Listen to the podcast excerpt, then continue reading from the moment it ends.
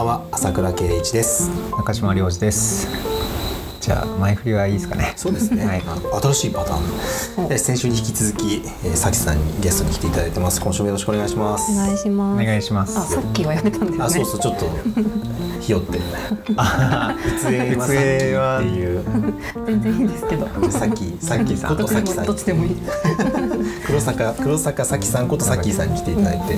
こと本名じゃない。本名じゃない。芸名みたいなもぐもぐさんに。よろしくお願いしまよろしくお願いしよろしくお願いします。でせっかく本をね持ってきていただいたからなんかそのうん。本をす。ね、何たくさん持ってきてくれて。がいいかな。なんかその私結構最近神社が好きでよく行くんですよ。ここ。狛犬の写真を。そう、ね。なんか飛騨地方って変な狛犬が、変な狛犬うん、なんかえっといわゆる一般的にはじめ狛犬って調べると結構いろいろ写真が出てくるんですはじめ狛犬うんうん。全然一般的じゃないの。あ、そっか、一般的じゃないの で。もそれでしか調べようがないワードだからねそうでまああの山犬系の狛犬とも言われる狛犬があって、うん。なんか一応諸諸説とか通説では、うん。その都の方では基本的に本殿の中に、木彫りの狛犬が神様の近くにあって、で、うん。一般庶民はその狛犬を見れないんだけど、江戸ぐらいからうん。石造りの狛犬を奉納する文化が流行り始めて、庶民が。うんでそれが地方に伝わってきてでも、はいはい。その狛犬見たことないっていう地方のねそうそう。石膏たちが、うん。あの想像聞いた想像でうん。作ってみたら、こんなんなっちゃいましたっていうのが結構多分高山って、えー、と狼文狼信仰うんとかも多分つながるつながって狼の信仰がある。うん結構犬っぽいうん。自分家の犬っぽい感じのうん。すっごい緩い造形の、うん。そうぜひ調べてもらいたい。うん。非常に犬っぽい獅子っぽさはゼロだよ。ねゼロですよね。フォフォルムが。フォルムが。フォルムがね。というかなんかまえまん丸い。これはどうしてこうなったみたいなうん。のが結構いろんな種類があって私あのブログでいろんな人が狛犬好きがいるから、うん。それを調べてで全部エクセル化して、でバーって住所と何体いるかみたいなそのいろんなブログから抽出してエクセルにしたら一応ひだゲロとか含めて、えー、と64箇所見つけたのね。でそれを今順番に回してるの。エクセル化したのはさっきさんですよね。そうそう。そういろんな人のブログ見てね。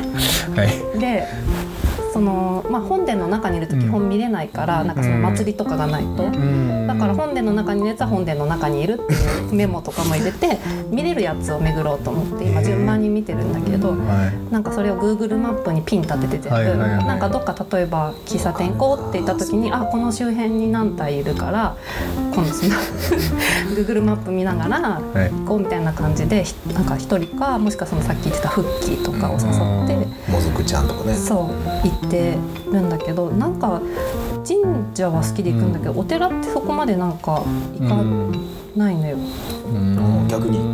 そうそれ。逆でもなんでもないけど。なんでうん。かなと思って。まあなうん。んなんとなくその狛犬のそういう緩い造形をうん。抱擁してくれる神社っていうなんかこうふわっとした場所が好きなのかなと思って。でもなんなんでなんだろうなと思ってちょっと八百屋図書館のうん。本をお借りしたんですけど、はい。それが神道とは何かはうん。鎌田東司さん。い鎌田先生ですね。はい、の新書を PHP 新書をお借りして、えっと読んだんです。うん。でなんだろうな。何ページだったかな。なんか置いててあれだけどん。内容を全く覚えてない。でもちょっとなんかススピリチュアルっぽいような人なのかな？なんか そんなことないそうでもない、うんそなんんかわかんない。なんかちょっとはいはいちょっと鎌田先生そうかそうか。あじゃあ、うん、失礼しました。いやいや全然あのいやでもあの自然崇拝だからスピリチュアルっぽいって言われると 精霊信仰だからまあスピリチュアルっぽくはなるあそうだねそうそう。確かにそうそうかもそうかも。でもなんかここ神社とあの神仏集合から神仏分離までの過程とかも書かれていて、そうそう。なんかそれでいろいろ気になっ急に先生みたいなの出てきた。待って神仏集集合。合集合。合わせて。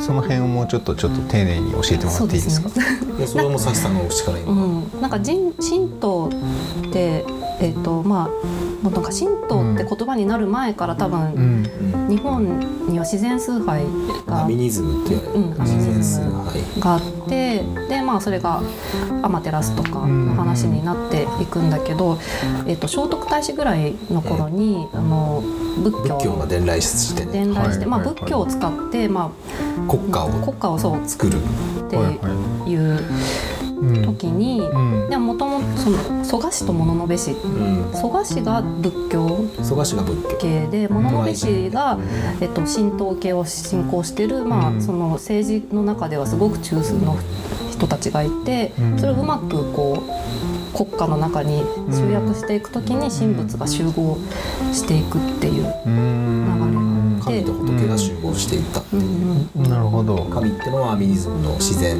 が似た精霊とか妖怪みたいな妖怪っていうけど間違ってるけどまあおこと主みたいな。うん。人間の畏怖の念が自然に対するあそうそう。いうものがなんか多う分ん。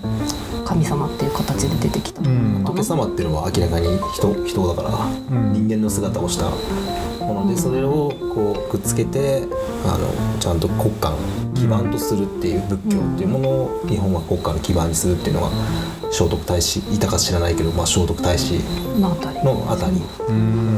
じゃあ分離はその神社とお寺っていう考え方。を分離分ける。で、うん。神社を多分神社庁とかそうそうなんか政府の中に組み込んで、うん。国国家としてはだからそう天皇が、まあ、やっぱ神道系っていう、その一本柱にしようと分けた。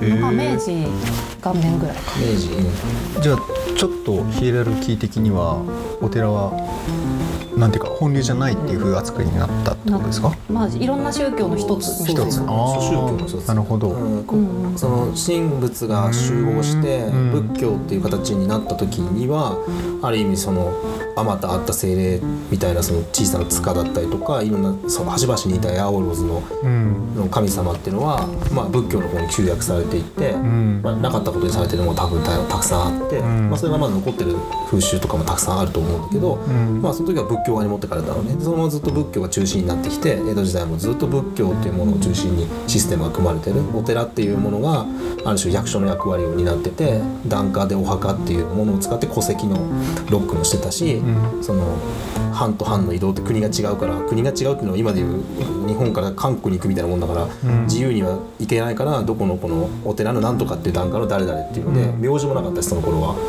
あの屋号みたいなもので、みんな管理されてて。でそれが明治になる時にその仕組みだと全然近代化にそぐわなかったんだよね。その神様たくさんいるとか、なんか阿弥陀様もいればなんだあのまあ、阿弥陀さんが自分の中で強いんだけど、まあ、そういうふうにあの仏様っていうのをあの一神教的に書き換えないと、うん戦争ができないっていうところ戦争ができないっていうか弱いあの国としての基盤が、だから、あの神仏集合をする時も国の基盤を高めるために、えー宗教っていうものを使ってて。えー分離させて国家神道っていうのを作った時明治も同じ理由で宗教ってものが国の基盤にあのなってる。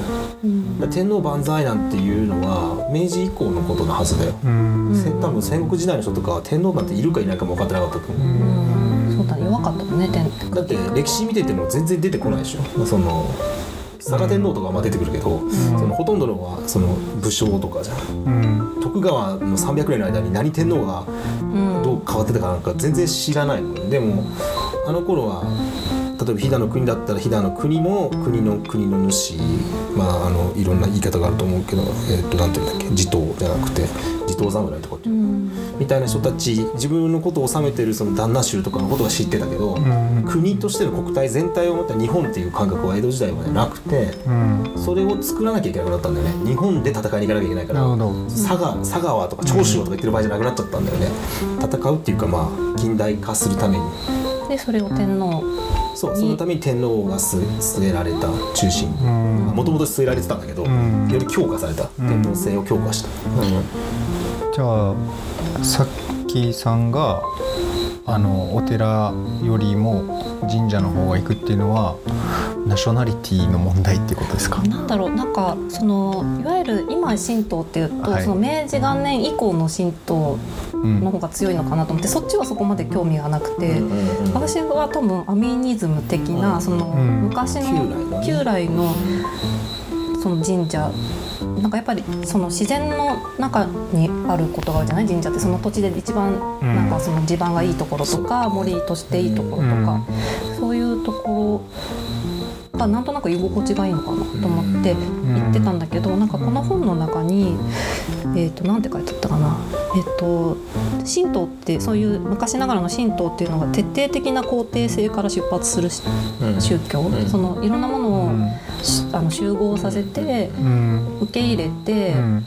えー、と行く宗教であるっていうふうに言ってて、まあその人神仏分離の時はちょっと違ったけど、うん基本的にはそのそうだね。吸収していく。そう受胎する受け入れる要素が日本はすごく強い文化を、多分アマテラスとかの話も、本当はもっとその前の別の神様っていうかその土地の神様とか民族的なものがあってうん。それをアマテラスと集合させてなんかその今の「古事記」の話っていうのができてったと思うんだけどなんかまあそういうふうに結構吸収していくタイプの宗教でで仏教はうん。否定性、うん。空想、まあ、空から出発する宗教であると。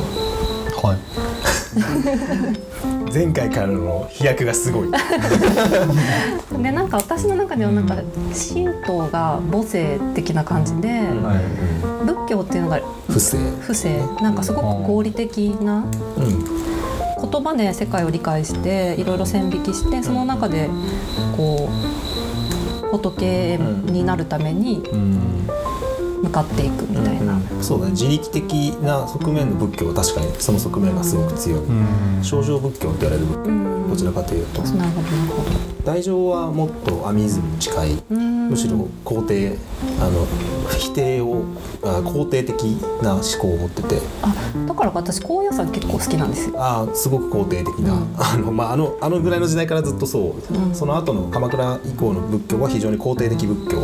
あのそれより以前の仏教はそのナショナリズムというかそのあの国家ではないけどその貴族のための学問、あのす少ない人が救われて少女大乗って差別用語だから上座仏教とっていうけどあの少ない人が非常に学識を持っていることでししもしもを救っていこうみたいな流れの中で徐々にその救っていこうの部分がそぎ落とされて自分が救われること自分で努力して救われるっていうあの自力の方の話がいって、今だとそのなんか禅は自力で、えっと浄土系は他力って言うけどでもどっちも実は他力系をすごくはらんでいて、修行して体を痛めつけるとかってそういうことではなくなんていうのかな。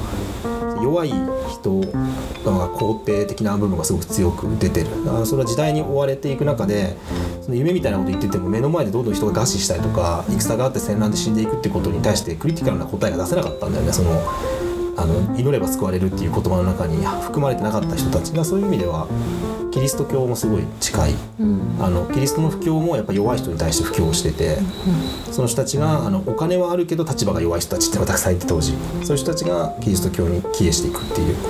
マニアック なるほどね。いや、うん、そうなんかだからなんだろうなそれをごめん端々にそのもうなんだ建物とか造形に現れてるのかな。なんか神社のそういうなんかうん。初めこまいのもそうなんだけど、うん。なんかそういうのでちり作られたものじゃなくても受け入れられる環境が神社で、うんなんか仏教ってあらゆるものがなんかはっきりもう考え尽くされて作られてるみたいな感じで多分私疲れてるのかな？なんか なんかそのうん。合理的な世界の中にいると疲れちゃうみたいでなんかそういうふわっと包まれる場所がすごい。神社はそう特に空間としてふわっと包む空間を作ってるからね。あのうん作り方がそうなのかな。お寺は都市計画の授業で習ったんですけど、うん。あの攻められてきた時に兵隊が駐屯駐屯？なんていうかはいはいはいはい。あのちょっといる場所として建てられてるから、そういう意味でも合理的なうんうん。作られ方なんですよね、都市計画的にも。建物物とかは見るのは好きなんだけど、落ち着く場所かっていうとそうじゃないって。なんか前回の話の農耕と狩猟の話あったと思うんですけど、それがなんか一周回ってなのか農耕、うん、狩猟的だったのにいろんなことができてるみたいな話あったじゃないですか。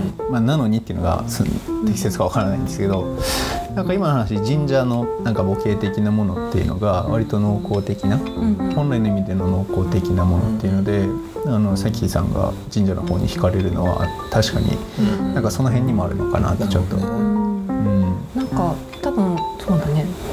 分析とか自己内省って結構するタイプで、あするタイプですか。そうでなんか人に相談できて。あなたもサラリータイプなんですかみたいな言い方面白かった。今 まあはいはい。すみません。すいませんね橋の腰ではい、なんかでもそれって結構仏教的じゃない考え方が、うん内政ってう。ん。自分自身は多分仏教的な考え方をする人なんだとん。思っていて。神道的な考え方っていうのはね難しいないから。ないよね多分ね。そうそうそうそう。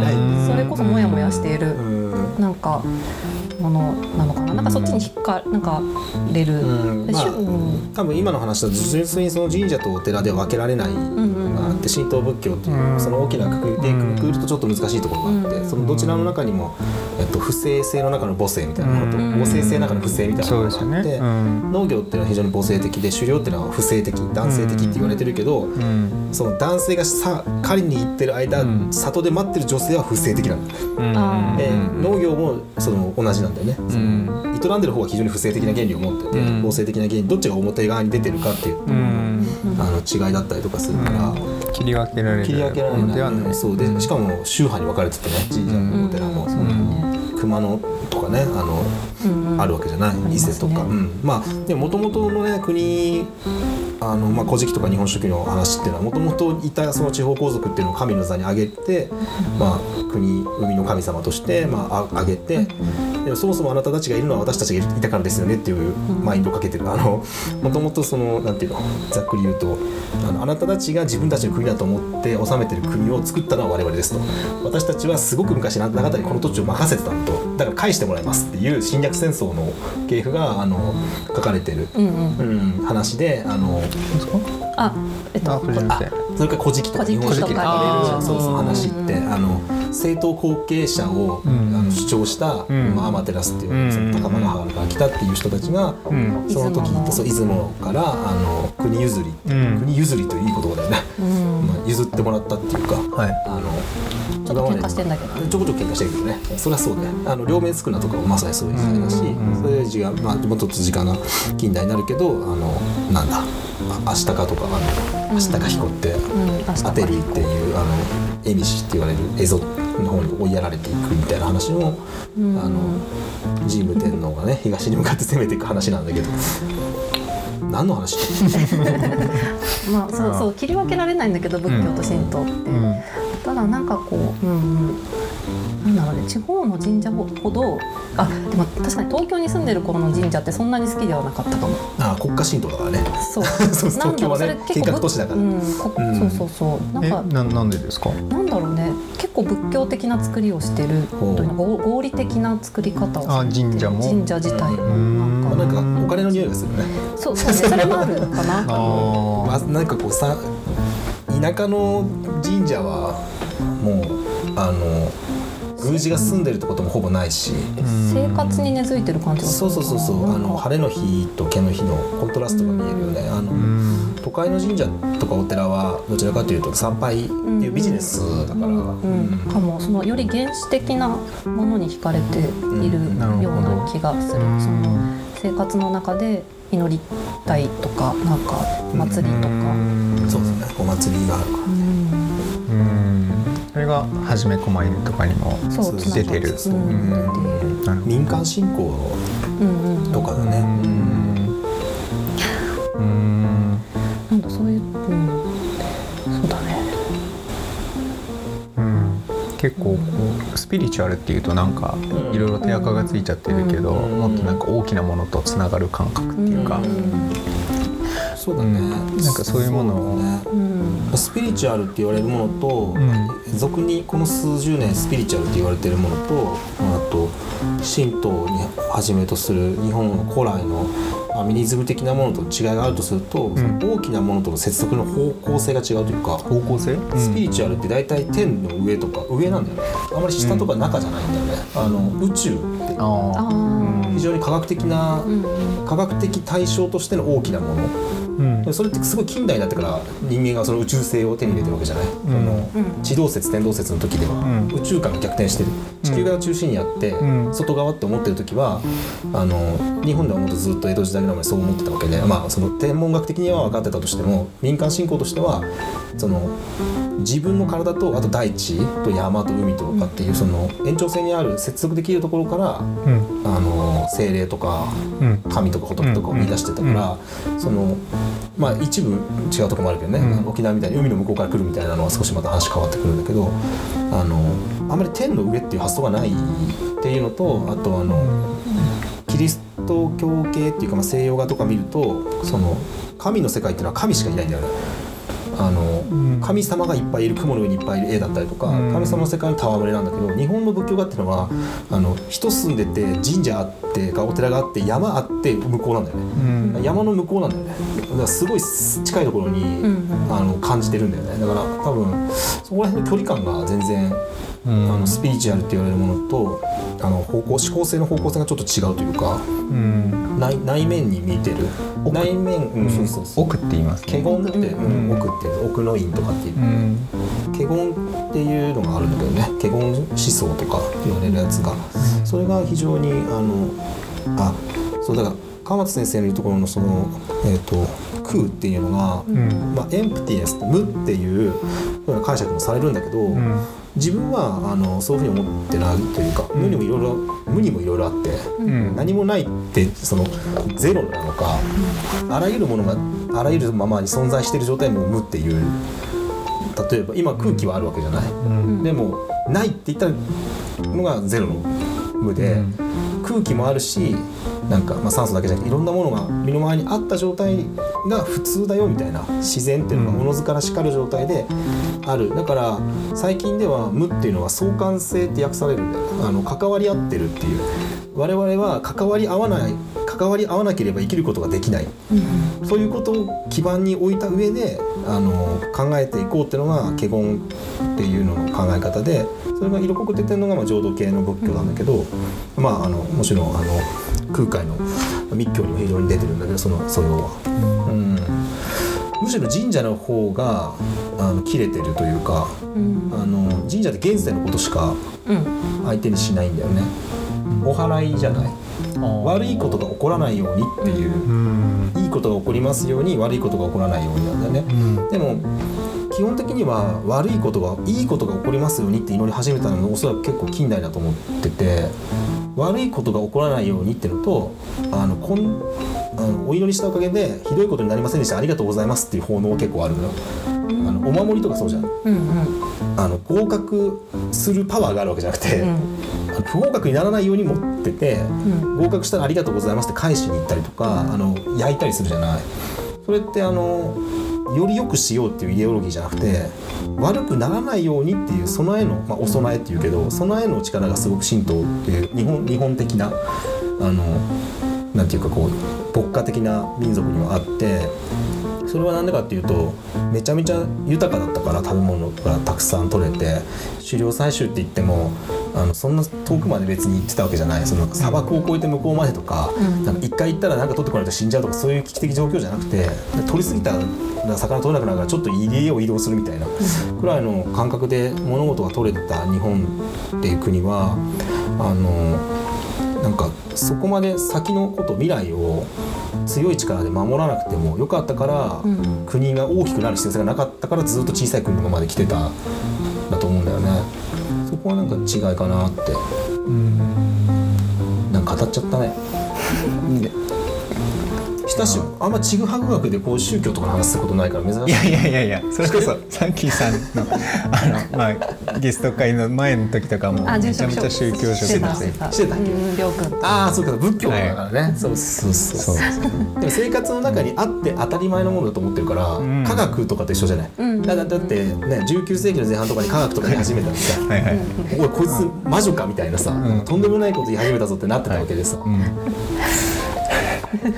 なんかこう言い訳がましいいいやでもそういやそうそうあって当たり前なんだよね、うんあのそうそう見えないものはいて当たり前だし、うん。うんあそうそうそう。じゃあまあ当たり前のものをちょっと見 集め直そうというのがあったのかもしれないですよね。神社に行くというでもことが整うってあるよね。なんだろうそういうところがね。な、出た整う、うん。い やそうなんか僕もさあの出たって言われて。いいですね。こう何か言葉をこう掴んで感じ。掴んでね。グッと掴んでね。だから昔からある神社っていうのはやっぱすごいなと思う。糸代行った行ってないあ行ってないの。糸代の神社とかすごい。へえ。木ってこんなでかくなるんだと思う。参道の木って。うん。なんか新しく作られたところとはもう歴史が長さが違うから、うん。めっちゃめっちゃでかい。10人ぐらいで囲わないとあのすこう人抱えできないような杉とかが沿道にこうバンバンバンってなって参道かにこうあって。で本体もすごい大きいし本体って言い方わかんない。本殿か。ううんん神道清められてる感じがすごいいいよね。かな。清め感あることね。シャーンシャーンって澄んだ音でさ、ん。自分も神社関わりあるけど町内で、うん。あの日本的って言い方はあまり好まないんだけど、ん。こういいバイブスがあるというか響きがいいなっていう、お寺はその反面どうなんですか？お寺はビート。あの低音だよね。あーうん。あの神社の楽器って鳴り物がないんだよね。あバイブスとビート？ごめんなんか言い方が変になっちゃって。るあでもビビートあわかる。なんかあのこう刻むのはいはいはいがはい。神社ってあるじゃんあの木魚があるから。神社？テラテラあごめんなさい。お寺は。お寺の木魚あのうん。お経はね、うん。神社ってないんで七力とか。ふわーとかじゃね。まあ、ドドーンはあるけど。いやだからさっきの話。感性と言葉みたいな、うん。その切れていくものと、そのなんかな連続性の。連続性とっていうことなんですね。そうなんかぬるって感じもんね。バイブスとビート。バイブスとビート。うんねお経の方が鼓舞する力はあるなと思ってて、うん。なんかやっぱりこう刻むものって鼓舞する。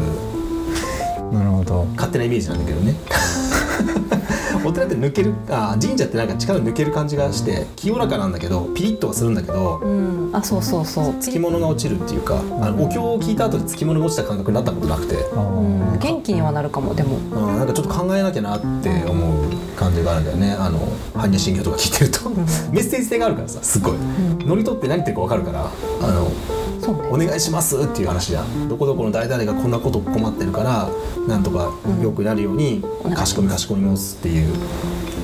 一緒にお願いしてよかったらちゃんと一回あの先に謝り謝りっていうかなんていうの、先に一言言っといたから安心してできるねみたいなうん。ニュアンス、先に謝っとくねみたいなことですか？あーいやなんか娘さんを僕にくださいとかと一緒かななんか言っとかないとやっぱりさはい。嫌じゃない、なんか。なんか結婚しちゃったんですお父さんお母さんって言うわけに絶対いかなくて、はいはい。あの一応許可をもらいに行ってるみたいなところそれはどがあってどっちの？あ神道の神道神社の祭事って。あのうん。るほどね。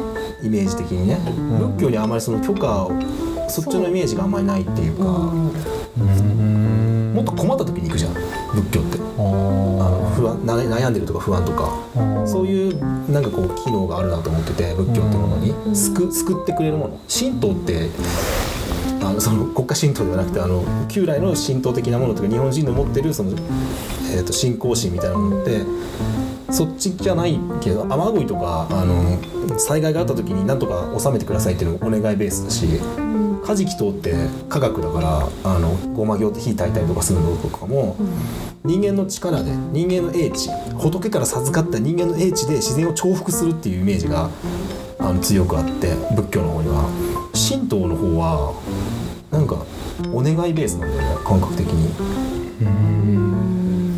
すっごい困らせてるねごめんね。いやいやいやええ。あでなんの考えて楽だな楽だなって思っててどっちでもいいみたいな感じが。うんうん。強制されないじゃんなんか。そうね。うん。あとなんかこう分断されてる住職って住む仕事って書いて職業って書いて住職で、お寺の坊さんって普段もお寺の坊さんだけど、宮司って普段から宮司って人あんまりいないんだよね。本業ある人がほとんどで、うんまあ、もちろん神社長とか大きなところだったらねその本業でお寺、明治神宮とかは、ん。あのお仕事でされてるけど普段生活してるおじさんとかがみんな神職になるじゃない？仏教ではそういうことないよね。あの確かに。アジャリってない人が隣に座ってるの聞いたことないけど、だからそこら辺もなんか連続性という意味では神道の方がそう生活とこう地続きのそうそうそうずっとこうシームレスにつながってる感じがする。するそう。あんまり階段上がってくとこもないしね神社って。うん。あの平地にあるでしょ、うん。なんか田んぼのど真ん中に木があって、時々山のあ奥のあれは奥奥山奥だけどね。あれは生活ベースが山奥だった時の話だったりすると思うから、なるほど。うん何の話したんだっけ？あの 初めこまいるいやいやいやなんかそのなんで八百屋に来るようになったはいはいはいのと神社に行って落ち着くのでなんかこうはい。つながってんのか確かにバイブス感ありますもんね。な八百屋もうん確かにそのそうそうビートっていうよりは。バイブス感が。自分で言った言葉に。グッドバイブスな。グッドバイブス。うん。でいい感じにほっといてくれるし。あそうだね神社をほっといてくれる感じだよね。うんそう。お寺って聞かれる？の 全部この話に引っ張ってくる。そう。そう神社とおお寺、寺うん。いやなんか神主さんとかに今日はどうされたんですかって聞かれたことないけど、住職さんにはうんどうされましたって言われることがやっぱりあの悩んできてると思われるがちだから若い人がお寺に前に来てるあの神社お寺に来てるとね。清められに来てんのかな？八百屋にいやいや。うん。でもまあ気がいいっていうのはねあるもんね。気が合うっていうじゃないみんな別にスピリチュアルとかじゃなくて、うん。気持ち気の持ちようだよとか平気で言ってるわけでそれって気だからね、うん。あの米って書かない方だけど、じゃあそんなじゅえーっと八百屋で借りた本あはい。もう一冊。がなんかあのラブという薬。はい。伊藤聖子さんと星野概概念さんの。対談本を借りたんですよ。なんか知り合いにねそのついこの間あの悩んだ時に誰に相談してるって聞かれて、はい。や相談しないあんましないなと思ってうん。自分でうん。もうなんか考えるか本読んだりどっか行ったりして見つけうんうんられたら見つけてくるしダメだったらちょっと一回保留してうん。なんか降ってくるのを待つみたいな。見つけるっていうのは？見つけるっていうか問題解決。問題うんなんか本,、うん、本を読んでそこにヒントを探すみたいな悩みの解決できる。うんうんでもできないことがあればうん一回棚上げ誰かに相談するっていうよりは棚上げしてうん。寝かすみたいな。うんうん。やり方で今までしてきたから。うんなんかみんなそんなに相談してるの？ね。と思って。相談する？あんまりしないあんまりされたことないもんね。親しくして。すいまあいや自分もしてないじゃん全然。あ相談っていうか、うんなん。かこういうことしようと思ってるんだよねって報告と、うん。そうそうそう大体報告になるじゃん。に対してこの方がいいんじゃないですかってアドバイスはあるけど、うん。相談はしてないもんね別に、うん。うん。さっきその相談はしし全くしない？うーん。相談ってそうだ難しいよねでもなんか結構されてるじゃないですか。相談？相談されてるイメージ。うん。相談されてんの、え八百屋って相談されてるイメージ前回でもなんか八百屋には相談する人結構来ますよねみたいな。あ。沈黙会の時ああそうかそうか、まあ、確かにねそのブレスさんって地方の雑誌の特集でも、はい。星野前蓮さんと二人うん。で相談に対して答えるっていうコーナーうんこの間やらせてもらったけど、うん。そう。この伊藤聖子さんもそうなんか星野概念さんにカウンセリングしてもらってっていう。うん。あ精神科医のそういう話会クライアントだから談でみんな気軽にカウンセリングとかできればいいよねっていう話なんだけどなんか海外はもっとカジュアルなものだっていうのを聞きますよね、あ伊藤聖子さんが患者さん患者さんなんだへえそうどういうこと話してんのかなと思って。そうだよねでも意外にそんな相談とかよりはうんなんかこう世間話みたいなうんうん感じをしてるイメージでそれならまあしてるかと思って。うん。普通なんだろう。うんまあ相談してしてきたみたいな人を時々聞くと、うん。なんかうーんなんて言ったらいいのかな。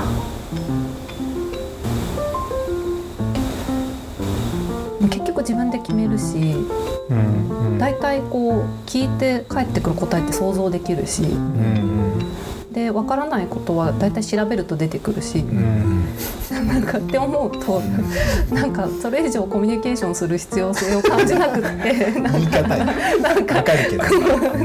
そうなんかだからそう世間話はしたいけど、ん。相談って何なんだろうと相談ってなんだろうね。いや。結構近代の概念な気がするけど、でもなんか相談ってもう結構言われたいことが決まってて、うん。そうそれを言ってくれそうな相手を確かめに行く。うん、そう確かめに行くみたいなところありますよね。うんだから相談相手を決めた時点である程度何かが決まってるうん解決しているっていうか。なんかそこら辺のもうすでにコミュニケーションを諦めているのか私はっていう。いやコミュニケーションの方向性が違うのかななんていうか。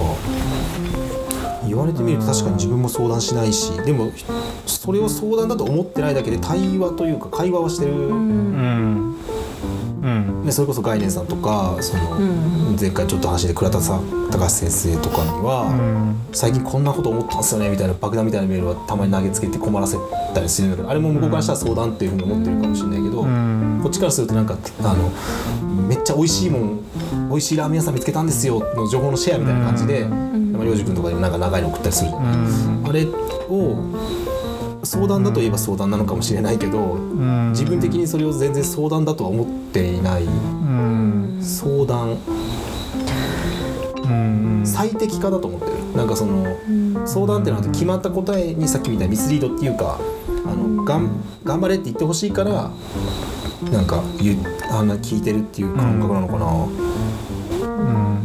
うん。むしろうんか変わ変わってほしいっていうか変わることを期待して話してる。あのこんなふうに思ってるんだよねって言ったら、うん。それってどうなんですかねって言われて、うん。あそうだなってなるうんことを多分自分はすごく求めてるから、うん。これやってるんだと思うんだよねこのラジオ。うんうん、別に言いたいこと言うだけなら一人でバーって喋ればいいだけなんですけど、あバーって書けばいいんだけど、うん。こうやって話をしてると「いやそれはちょっと分かりにくいですね」とか、うん。僕はこう思いますよ」とか「私はこう思います」っていうこの中でこう最適化されていくっていうかなるほどなるほど。でその最適化がすごい大事で一人ではできないくて絶対に。だからすごいこの時間って決まうん。何も決まってないけど何もゴールないんだけどすごく調子が良くなる。うん。整うっていうとまたあれなんだけど。あ整うもいろんな意味合いがあるじゃない？その、ベストな状態にするって意味じゃないんだよ。ね最適化って100点じゃないんだよね。なんか60点70点ぐらいなの。なんか全力を出しあのサウナの整うは全力を出し切ってるでしょ。あのスポーティーな汗かいてうん。こうガーってこう締めて整ったっていうような強いストロングな整いじゃなくてうん。こうなんか肩の力が抜けるっていう方向の整いみたいなものもあると思ってて自分が言ってる整うは多分ああなんか癒されたっていう意味のニュアンスがちょっと違う神社に行った時とかの癒され方っていうかうん自然の中にいる癒され方とさサウナで整えた時の整い多分違うと思うな同じ整うでも。うん。散歩とランニングみたいななんか一個自分の硬硬くなっちゃったものを抜くために少し外をこうぐるーっと回って考えを整える、整理するっていうとなんかうわーって走ってもう無心になってやってこうリセットするっていうかこう高めるっていうのは少しニュアンスが違うなと思っててうん「整う」って言葉がごちゃごちゃになっちゃってるからなんかなっていつも思ってるんだけど、そううん。うん。なんかでも、うん、今ってるんだよねっていうこともあんまり話さないかもな、そう。へなんーか大体もう解決してこんな風に思ってたんだよね。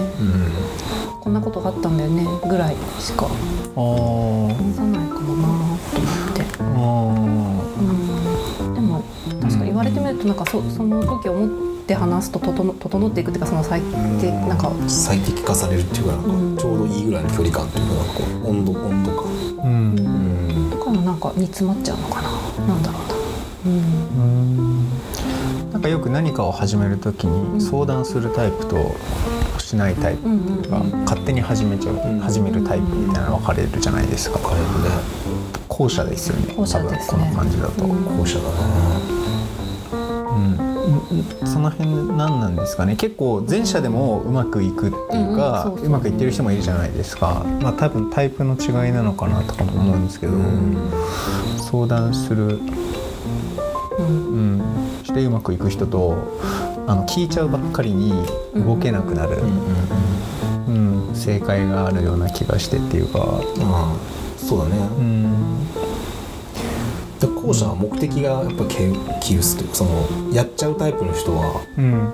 目的意識でやってることが非常に少ない。目的後からついてくる系っていうか、結果が後からついてくるっていうか、前者のその相談するっていうのは、明確な目的があって、その目的を最最適解で最速でクリアするというか達成するためのタスクの構築の仕方を聞いてるんだと思うんだよね。ああのど。うすれば効率的にマーケティングとか、あの広げて売るとか売らないとか安くとかそういうことの話が、うん。うん、と相談するっていうあちょっとざっくりしすぎるけど今の会話の流れだと相談するっていうこと、何かを始める時に相談するっていうのは、えっとこれで本当にいけるのかなっていうこの小さなところのポイントの答え合わせをしたくて相談してる。うん。で後者の相談しなくてやっちゃうタイプっていうのは多分やりながら最適解を見つけていくタイプだから。うん。なんかなんなんだろうなんかいい例えが浮かばないけど、うんやわいやなんてもう完全な後者でやりながら違ったなと思ってどんどん切り捨てていく、うん。やらやらなくなっていくっていうかどんどん初めの時の方がよっぽど頑張ってやってていろいろ、でもそれがあこれ無理してるなって分かるところはこう徐々にこう減っていく。お茶が出せなくな出さなくなったりとかお茶あのお客様のお茶を出してたけどあおのまあ、時代もあるしはいっていうのもあるけど時代よりも何よりも負担になってきちゃうからうん。それはもうサービスじゃないよなっていうそのやらなきゃいけないってなっちゃったらうん。違うなっていうのでこうなくなっていったり。さっきさんは何かやめたことってありますか最近？やめたこと。うん。何があるかな。今までやってたけど。えー。でも休眠してるんじゃない？もしかして、休眠？うん、棚にあげてるんじゃない？やめたっていうか今今やってない。た今今押し入れの奥にしまわれてるだけであまた出すんだはいねその。そうそれはあるかも。今、ううん。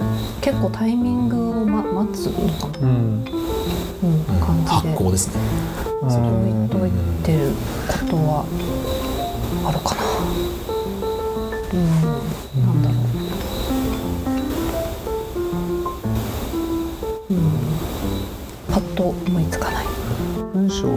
書いたりとかは。してないんだよね。あそうなんです。そうねなんですなんか勝手にするタイプなんだと思ってたんだけど。意外に日記も続かなくて。確かにブログとか書いてるイメージもないもんね。そうブログも書いたことがなくて。あ意外っちゃ意外だけど意なんかでも書いてみたいなとは思いつつ書きたいことなんかあるかなと思ったりすると止まってしまって。ブログを集める人だったんですかね まとめサイトみたいな。そうだね。なんか要素を抽出してうん。集約して実証する、実証するっていう。スレッド立てるより2ちゃん作るタイプああひろゆき？ちょっと違うね。ちょっと違ううん。ああでも面白いねその辺の話。うん。かなうーん。うん。なんだろうこれって。面白いね。うんうんうん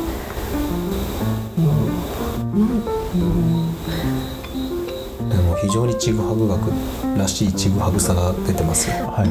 グッドバイブレーションです。グッドバイブレーション。うーん。なんかそうね相談そうそれもやっぱり反省にかかってるのかな。なんかこういろいろ点々として自分で解決しなきゃいけなくて割とセルフケアしてるようなか悩みがあっても。うんうんうんなんか自分で気づいちゃってこういうこんがらがってる思考があるなって気づいてうん。それをじゃあこういうふうに考えたらうんそういうなんか悩まなくて済むんじゃないかみたいな風に考えたりして解決してきたんだけど。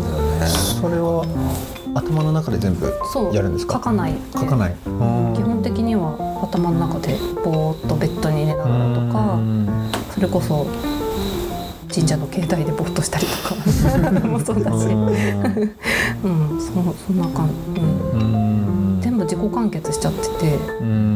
でなんか、うん、この間ねそうあの、とある人とのか関わり方悩んでて。はで私から見ると考え方がへりくつですっごいこんがらがってて。いそれはなんかこうけんなんか自分うんそうそれこそ自己内省できてないなっていう風に見えてる人がいて私ズバッと言っちゃうのなんかそれは違うよみたいな、へもうちょっと考えなよみたいな感じで まあ近しい人間だから余計に言っちゃうのかな。って時にすっごいきなんか傷つかれてしま傷つい傷つけてしまう傷つけてしまってで余計にこんがらがっちゃったの。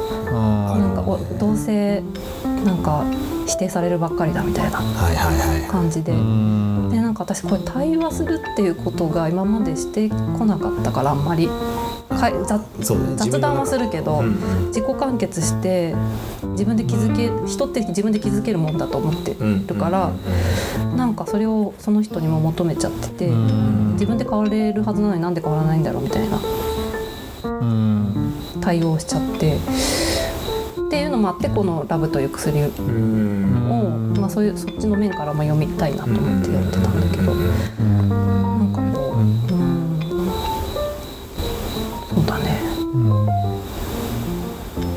ん。ちぐはぐ学もだけど2人で話するってすごいなと思って。うん。うん。割と本当自己完結しちゃそうだよね。いやなんか盛り上がってきたところで時間が来てしまったんであー本当ですか？その際ね。ちょっともしあれならまあ時間大丈夫ならうはいはい。最後今なんかね面白いところ来てる気がする、はいはい。一旦お休みをさせていただいて、うん。来週の配信ということで。そうですよね。3回目は最後はなんだこれでも人との付き合い方とかね。そうですね。あの、うん。自己内省とコミュニケーション。そう内政は結構ポイントなんですよ僕の中でも。今ねきっと3人とも話したいことがある状態だから、うん。もうすぐ始めましょう。来週収録。すぐすぐ始める、じゃあ今週はちょっとここで一旦はい。はいありがとうございます。たありがとうございました。ありがとうございました。ちぐはぐ学入門は毎週土曜22時に配信しています。言い足りないことや補足があるときにはノートにて記事を書いているのでよかったら覗いてみてください。また、感想や質問などありましたら、概要欄の Google フォームより、じゃんじゃんお送りください。活動の励みになりますので、チャンネル登録をよろしくお願いします。よろしくお願いします。